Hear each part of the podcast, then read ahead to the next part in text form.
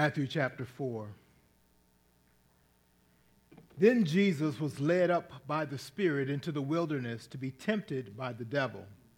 And after fasting 40 days and 40 nights, he was hungry. And the tempter came and said to him, If you are the Son of God, command these stones to become loaves of bread. But he answered, It is written, Man shall not live by bread alone, but by every word that comes from the mouth of God. Then the devil took him up, took him to the holy city, and set him on the pinnacle of the temple, and said to him, If you are the Son of God, throw yourself down, for it is written, He will command His angels concerning you, and on their hands they will bear you up, lest you strike your foot against a stone. Jesus said to him, Again, it is written, You shall not put the Lord your God to the test. Again, the devil took him to a very high mountain and showed him all the kingdoms of the world and their glory. And he said to him, All these I will give you if you will fall down and worship me. Then Jesus said to him, Begone, Satan, for it is written, You shall worship the Lord your God, and him only shall you serve. Then the devil left him, and behold, angels came and were ministering to him. Now, when he heard that John had been arrested, he withdrew into Galilee. And leaving Nazareth, he went and lived in Capernaum by the sea, in the interior of Zebulun and Naphtali, so that what was spoken by the prophet Isaiah might be fulfilled the land of Zebulun and the land of Naphtali, the way of the sea beyond the Jordan, Galilee of the Gentiles. The people dwelling in darkness have seen a great light. And for those dwelling in the region and shadow of death, on them a light has dawned. From that time, Jesus began to preach, saying, Repent, for the kingdom of heaven is at hand. While walking by the Sea of Galilee, he saw two brothers, Simon, who was called Peter, and Andrew, his brother, casting a net into the sea, for they were fishermen. And he said to them, Follow me, and I will make you fishers of men. Immediately they left their nets and followed him. And going on from there, he saw two other brothers, James, the son of Zebedee, and John, his brother, in the boat with Zebedee, their father, mending their nets, and he called them. Immediately they left the boat and their father and followed him. And he went throughout all Galilee, teaching in their synagogues and proclaiming the gospel of the kingdom and healing every disease and every affliction among the people. So his fame spread throughout all Syria, and they brought him all the sick, those afflicted with various diseases and pains, those oppressed by demons, those having seizures and, and paralytics, and he healed them. And great crowds followed him from Galilee and the Decapolis, and from Jerusalem, Judea, and from beyond the Jordan. May God give us understanding in this portion of Scripture that we'll be preaching through this morning you would remain standing with me, a word of prayer. After prayer, our choir, some music, God's word, and then also today, communion together. Let's bow in a word of prayer. We thank you, Father, for allowing us to be here today. We even thank you for the rain today. The dark and dreary day um, does affect sometimes our, our, uh, our, our mental state, um, but we keep our eyes on you, and we're thankful for all the blessings that you bring, including the rain that gives us water that we drastically need in this area. We thank you for each one here today. Thank you for those who you have brought back safely from travels that are here with us today, and we've been praying for them. We pray for uh, those who are away now on travel that you will give them uh, safety as they return. We pray for those who have been sick or who are under medical care, who are having different procedures done or, or tests. Um, that, that's a number of us, Lord. And so we pray for each one that you would watch over, bless, that you would uh, cause us to, to uh, understand who you are. You are the one who supplies all of our needs. And we can look to you in faith and trust in you.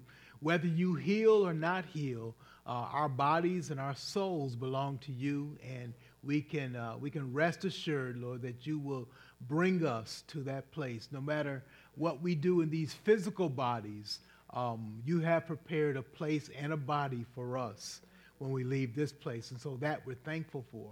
But while we remain, Lord, we suffer through pains. We pray, Lord, that you would help us and not only to endure, but we pray we look to you for healing and for grace during this time. We think of Bonnie Dick and asking you for grace in her life.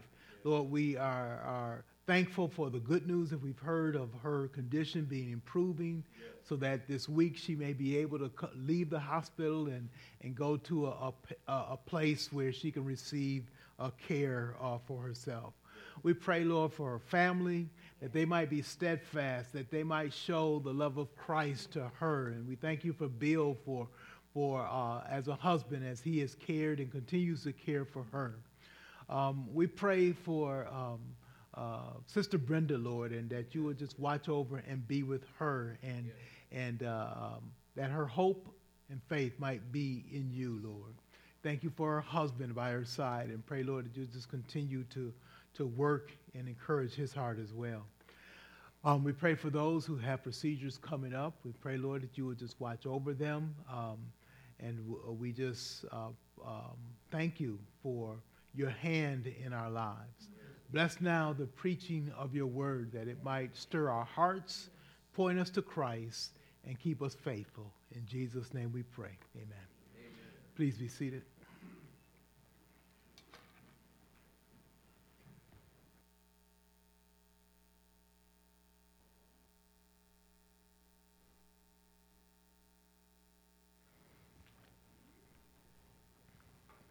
So far in Matthew, we have looked at the early life or early childhood of Jesus.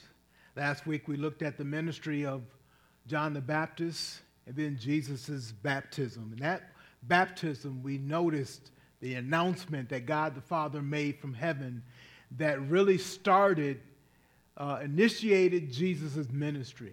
It was a voice from heaven to say, This is my beloved Son, in whom I'm well pleased was announcing him to the world.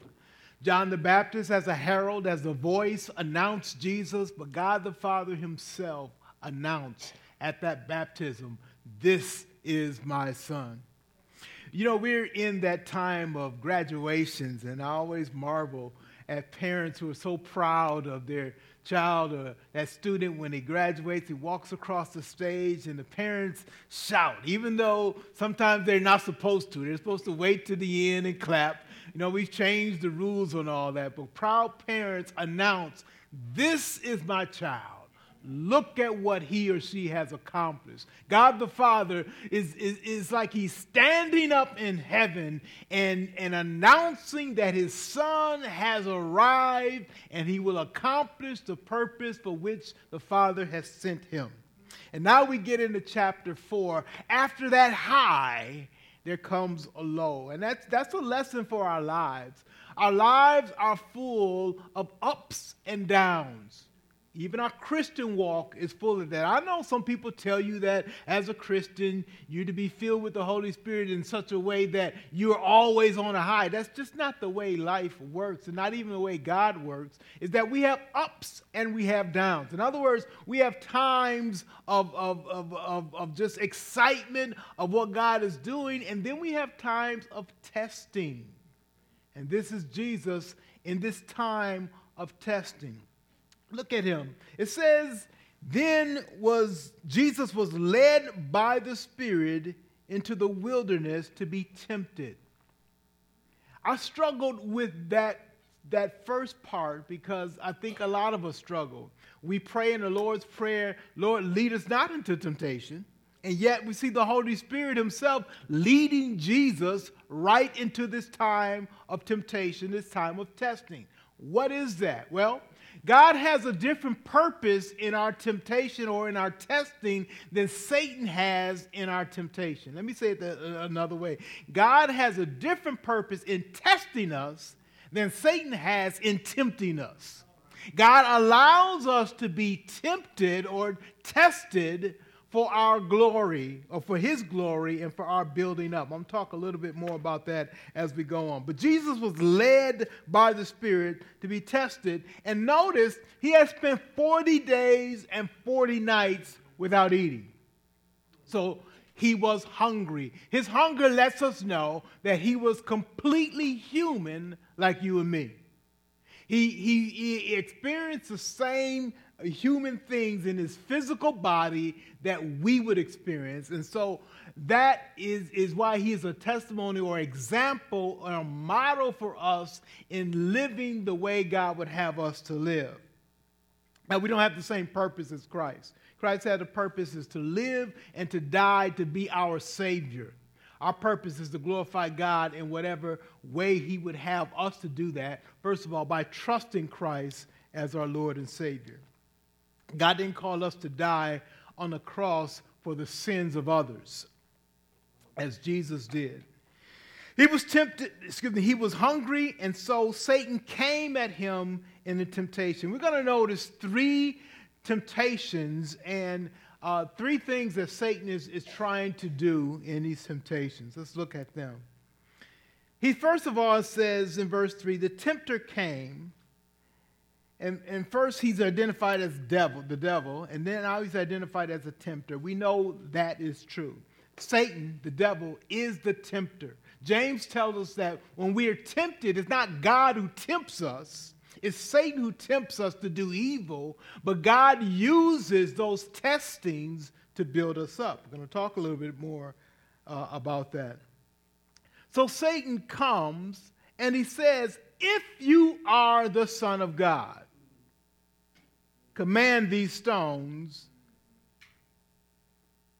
to become loaves of bread. There's an if, there's a conditional. In other words, Satan is always casting doubt on what God said. Remember the previous chapter? What did God the Father say? This is my beloved Son. There's no doubt about it. So why does Satan come with if? He always wants to cast doubt on two things on what God has said and who we are in God. What our fellowship and our relationship is in God. Now, sometimes God is challenging us so that those who are confident in who they are might be fearful. And those who are fearful and doubtful might be confident fact, I think that's the, the reason that First John was written. So those who, who, who aren't firm in who they are might become firm, knowing that when they know Christ and trust in Christ, they are secure in Christ. And there are others who think they're okay and haven't trusted in Christ, and they, they just think everything is cool. They, those are the ones who need to be doubtful, who need to be thinking and double thinking about who they are and whether or not they are secure. As we step out on the streets on Saturday, we like to ask the question if you were to die tonight, would you be 100% sure you go to heaven? I asked a man that yesterday, and he said, Yeah, well, kind of. I said, Well, I asked you if you're 100% sure. Kind of, maybe, if, don't quite get it. Is, I, I, I told him, I said, Isn't that something you want to really be sure about? Not doubtful? The Bible lets us know we can be 100% sure because of who God is and what he's done through his son. Satan always tries to cast doubt on that. He casts doubt on what God said. If you are the son of God, then do this. There's no if about it. God has made it clear he is. And so we see in this first temptation, Jesus answered him by saying, It is written. And note what he says Man shall not live by bread alone, but by every word that comes from the mouth of God. Satan is tempting Jesus, and he often tempts us this way, is to gratify our own desires. Jesus has a genuine desire. He has fasted for 40 days. He's hungry. But Satan wants him to gratify that desire in his own way. In other words, please himself to gratify himself. God wants us to, to rely on him. That's why Jesus says, Man shall not live by bread alone. Look, it's, it's not just, we are not to just try and satisfy ourselves, but trust God to satisfy us. Everything less than God will not satisfy. I don't know why we don't learn that because we, we, we experience it over and over and over. Whether it's food, whether it's money, whether it's sex, whether it's drugs, all those things that we try to use to satisfy us, we find out that they don't. That's why we're always trying to go back and get it. People are still trying to go back and get their first high and can't find it. Because there's nothing that can satisfy you except God. That's why Jesus says we don't live by just our physical desires, but we trust God to satisfy us completely. We don't live by our own desires.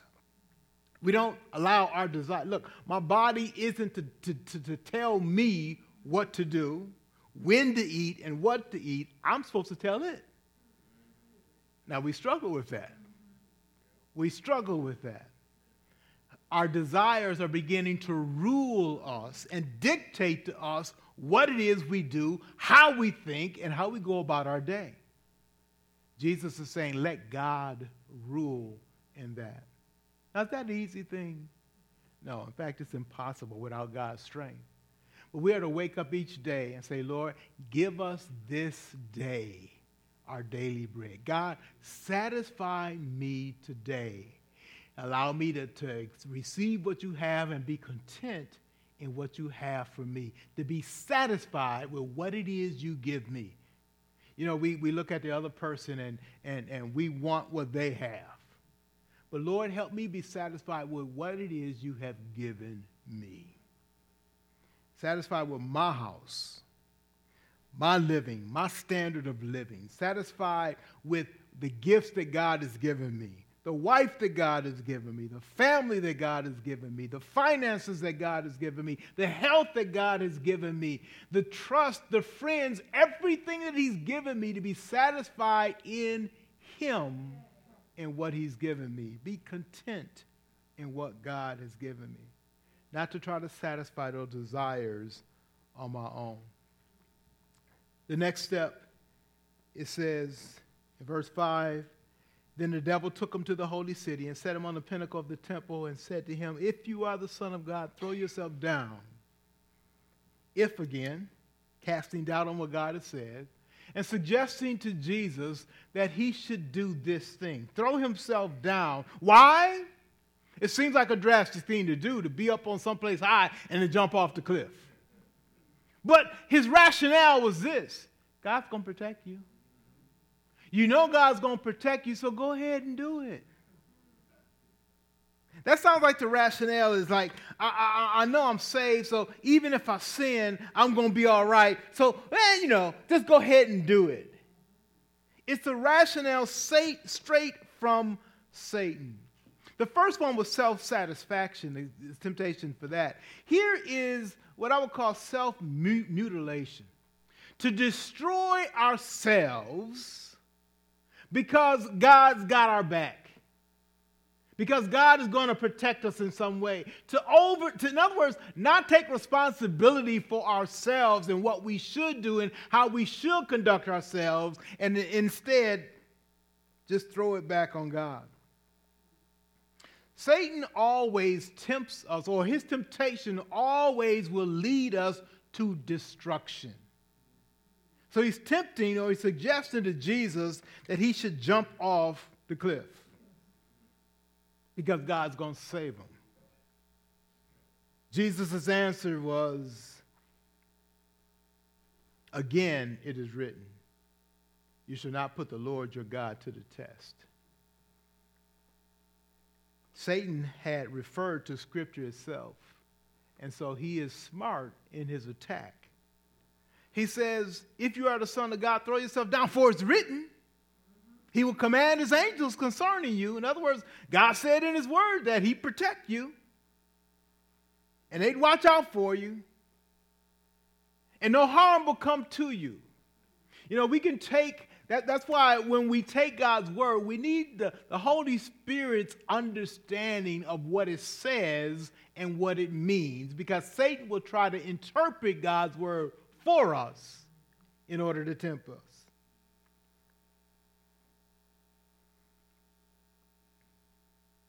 So he says, even if you jump off this cliff, the angels, they got you. They're going to protect you.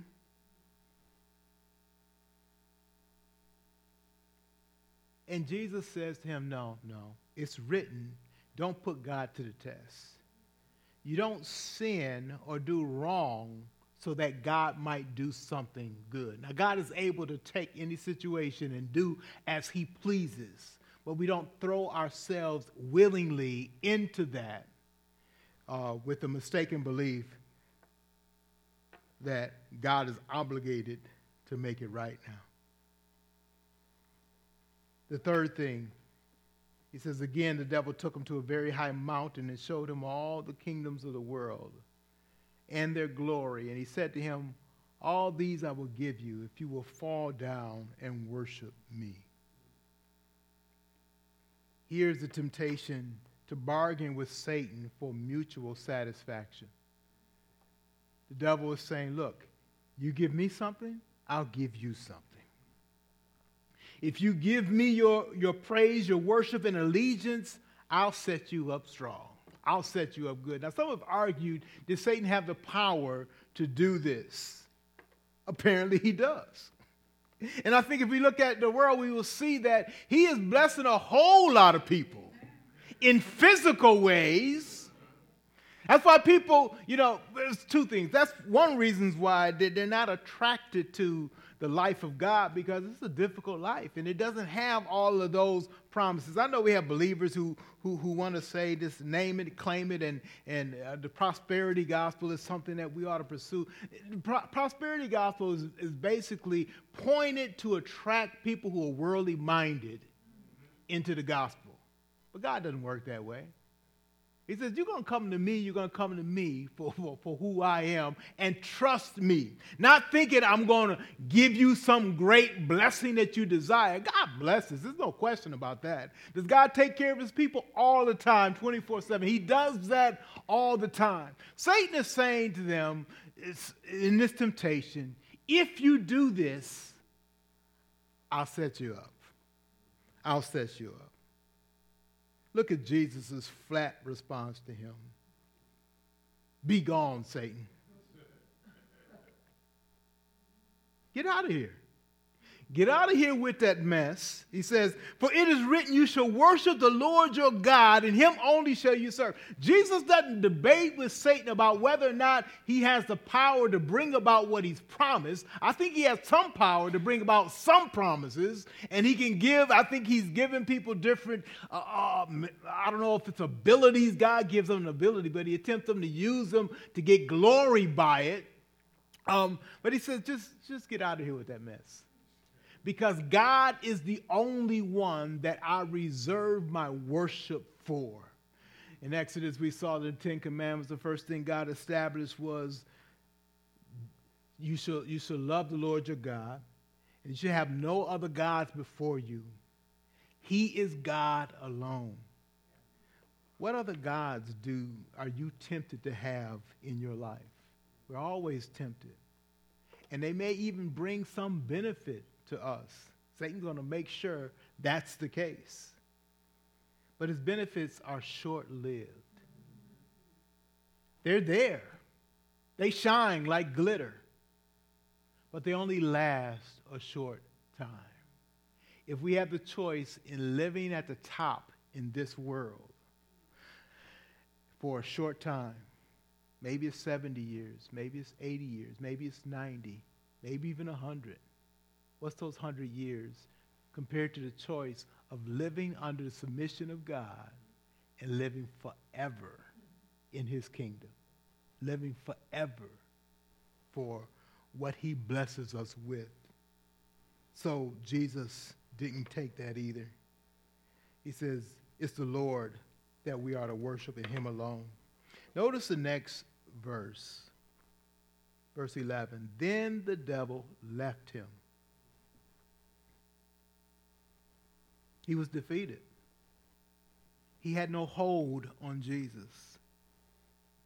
There's a fight, there's a battle that we have with Satan, and when we resist in God's power, we are victorious over that.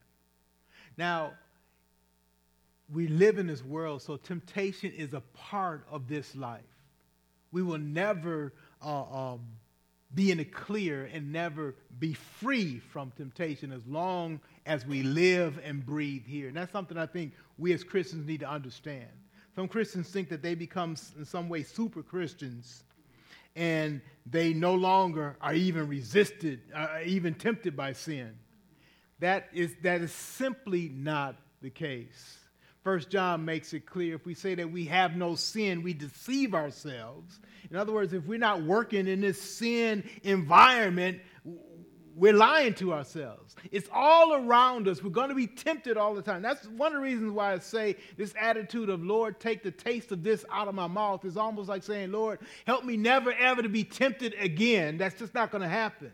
You live in a sin filled world. You're going to face sin and temptation all the time. God wants you to face it in His strength and be victorious.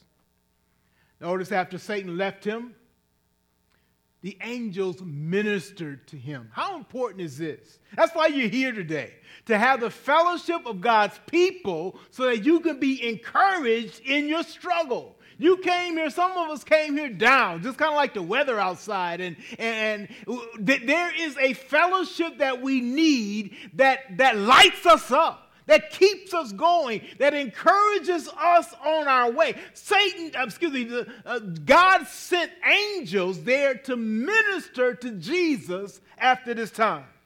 I don't know what they did to minister, but in my mind, they, they, they, they, they bought some bread and they bought some fish and they, they, they had a little cookout because he hadn't eaten in a long time. And they reminded him of the truth. So there's a physical, I think, and then a spiritual part of that. And we do that as well. There's a spiritual part of encouraging one another. There's a physical of wrapping your arm or patting somebody on the back or giving them something that they need that just encourages them that God is still working in their lives. God ministers to us. But the, the truth is, is that this is after the victory. This is after the battle, and the battle has, has been won successfully, and now God sends those ministering angels to, to take care of his son. Let's get into the next part of chapter 4. It says, verse 12 Now, when he heard that John had been arrested, he withdrew into Galilee, and leaving Nazareth, he went and lived in Capernaum by the sea. Stop there. It's an important part of, of the gospel here. We're getting the life and the story of Jesus. So, what we're going to see is some of the things that Jesus did and some of the things that he taught or that he said. And here we understand um, how the arresting of John the Baptist affected him. We, we, were heard, we heard a little bit about the story of John the Baptist, but now in the very next chapter, we hear that he has now been arrested, and we won't hear from him for a while in Matthew. But it has affected Jesus. He was the forerunner for Jesus, and now he's arrested. And says Jesus, after that, withdrew into Galilee. In other words, there was a sense where he, he, he, he couldn't be in certain places and, and be in an open attack, he had to be in the area of Galilee. If you look at the map, you see Jerusalem down here and Galilee up here. They're about, I don't know, 70 miles or so apart. There's a good distance apart. And up in Galilee is this pear shaped sea of the Sea of Galilee. So this whole region is called the region of Galilee. This is where Jesus spent most of his time. And then the Bible gives us the reason for why he was from there. It says in verse 13, leaving Nazareth, he went and lived in Capernaum by the sea, in the territory of Zebulun and Naphtali, so that what was spoken by the prophet Isaiah might be fulfilled. The land of Zebulun and the land of Naphtali, the way of the sea beyond the Jordan, Galilee of the Gentiles. The people dwelling in darkness have seen a great light. And for those dwelling in the region of the of, and shadow of death, on them a light has dawned. Jesus lived in that area to fulfill what the Old Testament said is that this Messiah will come and live in the darkest area and be a light and a testimony there. Can I make a personal application. That's why we're in Milwaukee. Amen. To be a light and a testimony. Folks around the, all, all around the United States saying, man, I heard a lot of things about Milwaukee, and most of them ain't good. That's why the gospel is here in you and in me, so that in a dark area, we can be a testimony and a light. Are you up to it? Are you up to it? So that we can be a testimony. You, you don't have to go far to, to see why the gospel is needed. Do, do you see that every day? If your eyes are open, yeah, you see it all the time. And the way people drive, the way people act, the way they look, the way they dress, the way they don't dress. All these things show us that the gospel is desperately needed in this region. We need a light. We need a light to shine. I get to the point where I'm driving my car and stop at a stop sign. I'm glad I got air conditioning and power windows. I can put the windows up and let the air, because the, the music, what they call music, the, the attack on my soul when I hear words and profanity and, and, and names called that, that just, it, it's sad. I was riding the other day, I was riding by the lake and I saw a woman that was, um, I won't say, I won't say her exact shape, but I can tell you what she had on. It's a thong. And that's all on the bottom that she had on. And she was parading around, and other people were cheering her on, and she would stop and do a twerk dance, and everybody was clapping and cheering. And, and I'm like, is this for real? Is this in Milwaukee at our lakefront? Yes, it is. That's where we live. That's what we see every day. We need a light. We need a testimony. In the middle of this city, in Milwaukee, we need a great light. We are really simply reflectors of that great light. Jesus is that light, but we ought to reflect that glory as we get an opportunity to talk with people. In this next section, it says this, verse 17 From that time, Jesus began to preach, saying, Repent for the kingdom of heaven is at hand. Does that sound familiar? Look at chapter 3, verse 2. Verse 1 says, In those days, John the Baptist came preaching in the wilderness of Judea, Repent, for the kingdom of heaven is at hand. It's the same gospel, folks. It's the same gospel we preached last week that, that John the Baptist preached this gospel that God's judgment is come his king is coming, and you need to get ready. Jesus is preaching that same gospel. Repent, for the kingdom of heaven is at hand. Do you notice the first word there? It's repent. It's, like the Jews did not hear that message. What they heard in the message is the Messiah is come at last. We're going to rule now. I remember a candidate, it was a black candidate for mayoral office here in Milwaukee. His whole slogan was, It's time. It's time. You knew what it meant. What he meant was, It's time for black folks to rule. It's time for black folks to sit in City Hall and rule. It's time. His whole thing was, It's time. Really. It's time. Jesus' message isn't to the people who were looking for that message of it's time for us to reach our place of dominance. His message was repent.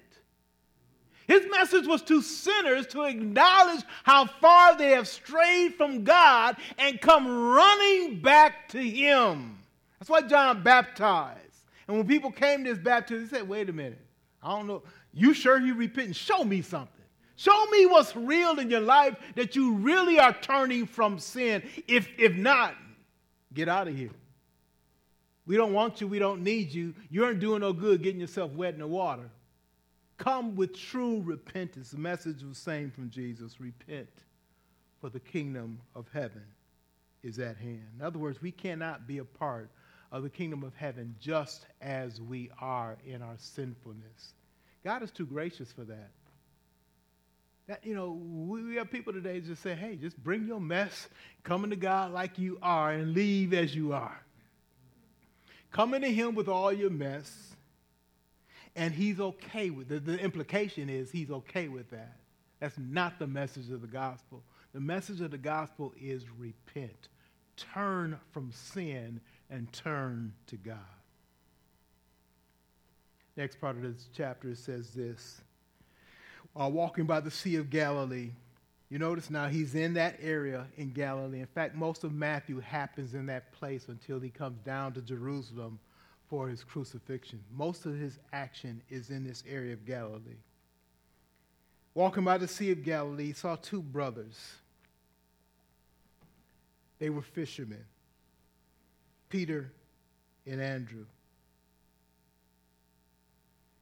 He comes to the common, everyday, hardworking man, and he calls two of these men, and he says to them, Follow me, and I'll turn you from fishing for fish to fishing for men. I'm going to turn your life around so that you are speaking to others and drawing them. Who you're drawing them too. You're drawing them to Jesus. You're drawing them to Jesus. You're turning them from seeing their whole life being around their job and they're, they're taking care of themselves. You know, I fish because I need this money to take care of my food, to uh, take care of my family, to buy food, to have a place to live. God knows all that. But that shouldn't be your main existence in life. Your main existence is to honor God in what you do. Now, you can be a fisherman and still honor God. It's your motivation, your purpose behind what you do. He says, I'm going to turn your motivation around to just getting by to pleasing God, glorifying God. Be a fisher of men. Notice how they responded. We have two brothers, two sets of brothers here. We have Peter and Andrew. Then we have James and John. Both were fishermen, all four of them. It says in verse 20, immediately they left their nets and followed him. Verse 21, going on from there, he saw two other brothers, James, the son of Zebedee, and John, his brother, in the boat with Zebedee, their father, mending their nets, and he called them. The same response. Verse 22, immediately they left the boat and their father and followed him. Immediately. You don't have to procrastinate when it comes to turning to Christ. God is calling you to serve him and to do that right now. Don't make any excuses. In the, in the case with James and John, it says they left their father, Zebedee, in the boat. They left all that they had and they began. In other words, they didn't worry about how they were going to piece it all together and work it out. They just simply followed Jesus. Now, this was a very practical way. Jesus was, it was clear what he was doing and what he was calling them to be his followers, to be his disciples, because he was the one John said he was. They didn't know what all that meant, but they knew they were following the, the, the, the Lamb of God, the Savior of the world. And they committed to him. You are to commit to Christ today not procrastinate, not half heartedly, but to follow him. After all, he's given you life, he's given you spiritual life. What little he asks of us is simply to honor him with the life that he gave us, with the energy that he gave us, with the resources that he gave us, is to simply offer them back to him in service. And they did that. Then the last of this chapter says he went throughout all Galilee teaching in the synagogues, proclaiming the gospel of the kingdom, and healing every disease and every affliction among the people. So his, his fame spread throughout all Syria. You look on a map, Syria is a huge area north of Palestine in that area. His his fame spread abroad. People were hearing. By then, you imagine it was word of mouth that was just spreading about who this Jesus is but he was someone unusual. He was healing sick. He, he, he, he was, he was uh, uh, healing them of diseases. He was taking those who had been possessed and under Satan's control and freeing them from that control. In fact, uh, we're going to see more as uh, Matthew unfolds of what it is he did that proved who he was. And that evidence is still for us today to see who Jesus is based on what he has done and what he continues to do. In the next chapter, next three chapters, we're going to look at Jesus' teaching. We call it the Sermon on the Mount and the Beatitudes, and we're going to, to look at that chapter by chapter. We'll see what his teaching tells us, and then after that, we get back again to his life, what his life shows us of, of who he is and what he has done. It says in verse 26, 25, it says, And great crowds followed him from Galilee and the Decapolis, and from Jerusalem, Judea, and from beyond the Jordan. This whole general area was, was naturally um, just taken with him. That's a natural thing to do. But there are four in this chapter who wholeheartedly followed him. Now, uniquely, he called them to a different place than other, even other followers might be. But we see their commitment and their devotion and their obedience. And it was immediate that they opened their hearts to God and followed this man, the Son of God, Jesus. Will you follow him? Will you commit to him today? Will you give yourself wholeheartedly to him? What are you waiting for? What else needs to be said? What else needs to be done? Nothing. Jesus simply says to you, Come, follow me, and take on my purpose. I'll make you not any more fishers of, of fish, but fishers of men. You will take on my burden, my mission, my purpose. That's what God is calling us today. Father, we thank you for your son. Satan brings doubt or tries to shed, uh, shed doubt on who he is. He truly is your son, the Son of God. He's come for the purpose that you have sent. And now, as he calls individuals to himself, we see their response. He is still calling today those who would follow Jesus. We don't all have the same gift. We don't all have the same responsibility as these four apostles or disciples had. But the calling by you is the same to repent and prepare ourselves for your kingdom, to let your kingdom rule in our lives, to be obedient to you in whatever you called us to do, to be lights for you everywhere that you send us. I pray, Lord, that you move in hearts today, right now to turn to you, to trust in you, to forsake their sin and their past sinful lifestyle and turn wholeheartedly to you. Now, Lord, as we prepare for communion, do that work in our hearts that makes us grateful and thankful for what you have done for us. Bless us now as we prepare communion for Christ's sake.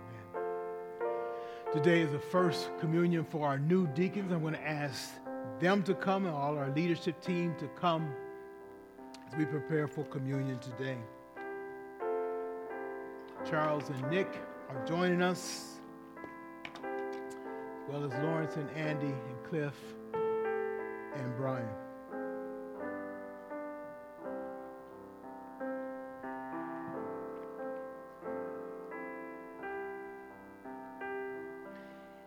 Um, I'm going to ask somebody who can take a picture for us before we get started. You can do it just with your phone. We can draw in a little closer, men. Step on in towards the center.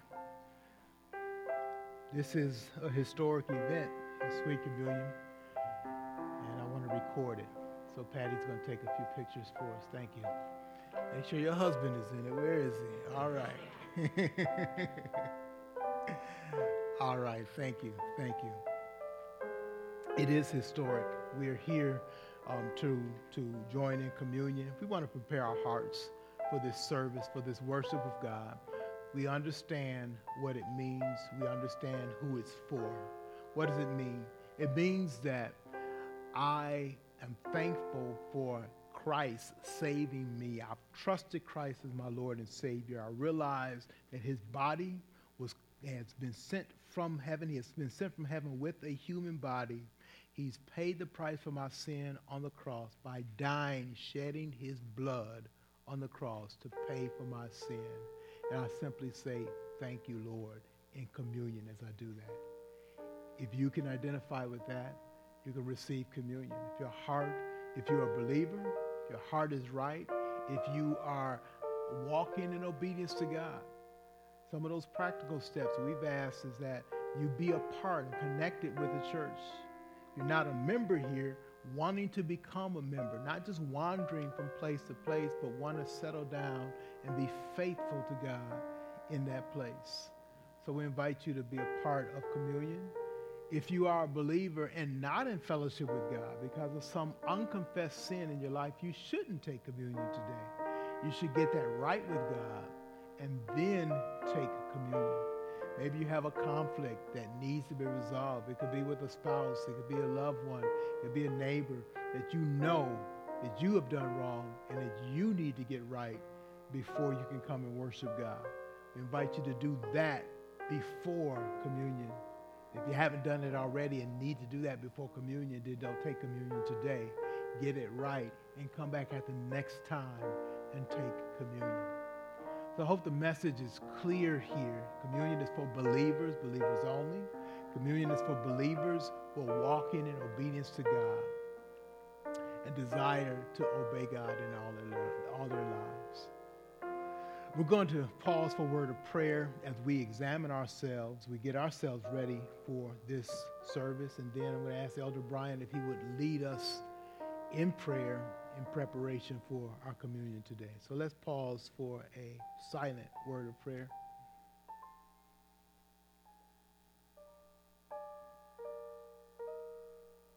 Dear Lord, I thank you, Lord. I just thank you, Lord, for doing so much for us and in this church, Lord. We thank you, Lord, for saving our souls, Lord. We thank you for bringing us the good word this morning, Lord. We thank you for the praise time we share. We thank you for your Holy Spirit empowering us to do all those things. But Lord, we come before you, Lord, and we just want to confess our sins, Lord. We are all sinners, Lord. Nobody in here is somebody who you didn't die for. And so, Lord, we pray, Lord, and confess our sins, Lord, because you are faithful and just to forgive us our sins. And that means, Lord, that you are faithful to keep your word, but you are just in that there is still a penalty for that sin, and that penalty was laid on your son, Lord. And so, Lord, we pray that we will confess our sins before you today. If there's anybody in here who has something against their brother, Lord, or some uh, preconceived idea that they want to do that they know is wrong, or thoughts that they're holding on that they know is wrong, Lord, or they refusing to do what you told them to do, whether that be tithing, whether that be attending, whether that be loving their brother or sister. Lord, that you would have them lay aside that sin and confess that sin. Lord, help us to not be too prideful, Lord, when we put on a facade, Lord, or we be prideful and not want to admit our wrong, or be prideful and not want to admit our wrong to our brother or sister. I pray, Lord, that you would have us be humble, Lord. You cast down the proud, but you lift up the humble. So I pray, Lord, that you would have us be humble before you, Lord. That's all of us, Lord. And I thank you, Lord, for just bringing us to this point, Lord. We understand your word. So I pray, Lord, that you will confess our sins. And Lord, if there's any sins in here, that sometimes we just so ignorant, Lord, we don't even know that we have sinned against you, Lord. I pray, Lord, that you would just overlook those sins, Lord, with your grace. Sometimes we just do wrong. We don't even know, Lord, but you are so gracious to us, Lord. You do not cast us down immediately. You work with us, Lord. So I pray that you just continue to work with us and be continue to be patient with us, Lord. In your name we pray. Amen. Amen. We're going to pray for of our of our um, of our communion. Pray for the cracker, the wafer that represents Jesus' body. I'm going to ask Cliff if he pray God's blessing on that, and then Lawrence, if you would pray for the um, juice that represents Jesus' blood. Heavenly Father, Lord, thanking you for this day, Lord, that we commemorate your death on the cross for our sins, Lord. And as we uh, partake in your table today, Lord, we ask your blessing today on the wafer that represents your body that was beaten and sacrificed for us. Lord, and we understand that it doesn't mean anything magical, mystical, focused, but it's just our remembrance of what you did on Calvary's cross. So bless our wafer right now. For Christ's sake. Amen. Lord, we just come before you today just thanking you for the juice and the representation of the blood that was shed for the remission of our sins, Lord. Um, it was blood that is worthy that was shed for the unworthy, Lord. And I pray that you help us to remember that as we take this cup today. Um, we just thank you um, for the sacrifice that your Son did for us on the cross of Calvary, Lord. And I pray that we not take it in an unworthy manner today. In Jesus' name I pray. Amen. Amen. Here's how we'll proceed. We're going to, our, our um, deacons, if they would start in the back row, we want you to come along the side aisle. And if you're not going to take communion, just walk and just continue through to, to your seat. If you're going to take communion, here it is. Here, take. You just need um, you just need one cup. Everything is in that one cup. Take it back to your seat and wait for us to do everything together. So, men, would you guide from the back and um, as you come along the side aisles, you return to your seat through the center aisle.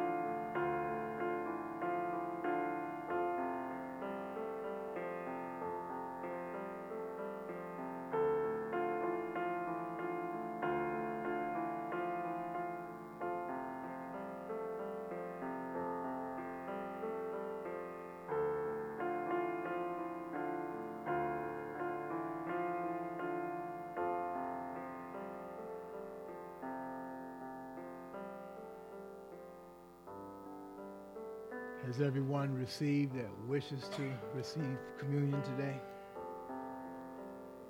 All right. You can open that top seal. I hold in my hand a wafer that represents Jesus' body. God sent his son down from heaven to become a human being, one without sin. He lived a sinless life he was approved by God, as we read in chapter 3 of Matthew. And he proved himself to be consistent with all that scripture was written about him so that he might be our Savior. We worship our Savior today as we thank him for the sacrifice that he's made for us. Let's eat together.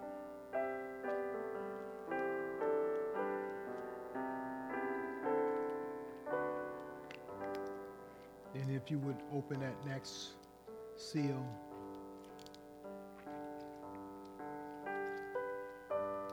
This juice represents Jesus' blood. It was necessary that he be brutally beaten and killed for our sin. That's the price that God demanded for my sin. A serious thing, isn't it? And God demanded his death of his sinless son for my sin. Sunday school class has been going through Second Corinthians in chapter 5, verse 21 says, He made him to be sin for us who knew no sin, that we might become the righteousness of God in him.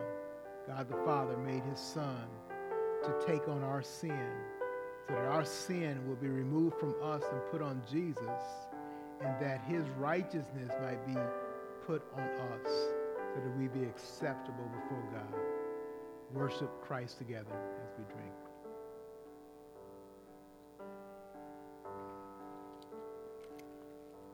It's a blessing to serve with this group of men.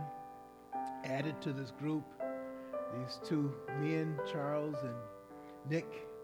Thank God for you men, as well as the men who have served for several years in this capacity with Lawrence, Andy, and Cliff and Brian. And uh, they are your leaders, they are examples to you. They have a responsibility of living a life to please God and to um, be a model and example, to love and to care for their families, to worship and to serve God. And I thank God that they are doing that. None of us in this room or standing before you are perfect, including myself. None of us are perfect. But we have a desire to obey God. We want you to pray for us that we will be faithful in that appointment that God has called us to that we would do the things that God would have us to do. I'm going to ask someone who would like to pray for us and close our service. If you would stand in prayer, I'm going to pick that person today. Dale, would you stand and pray for us and close our service? Thank you.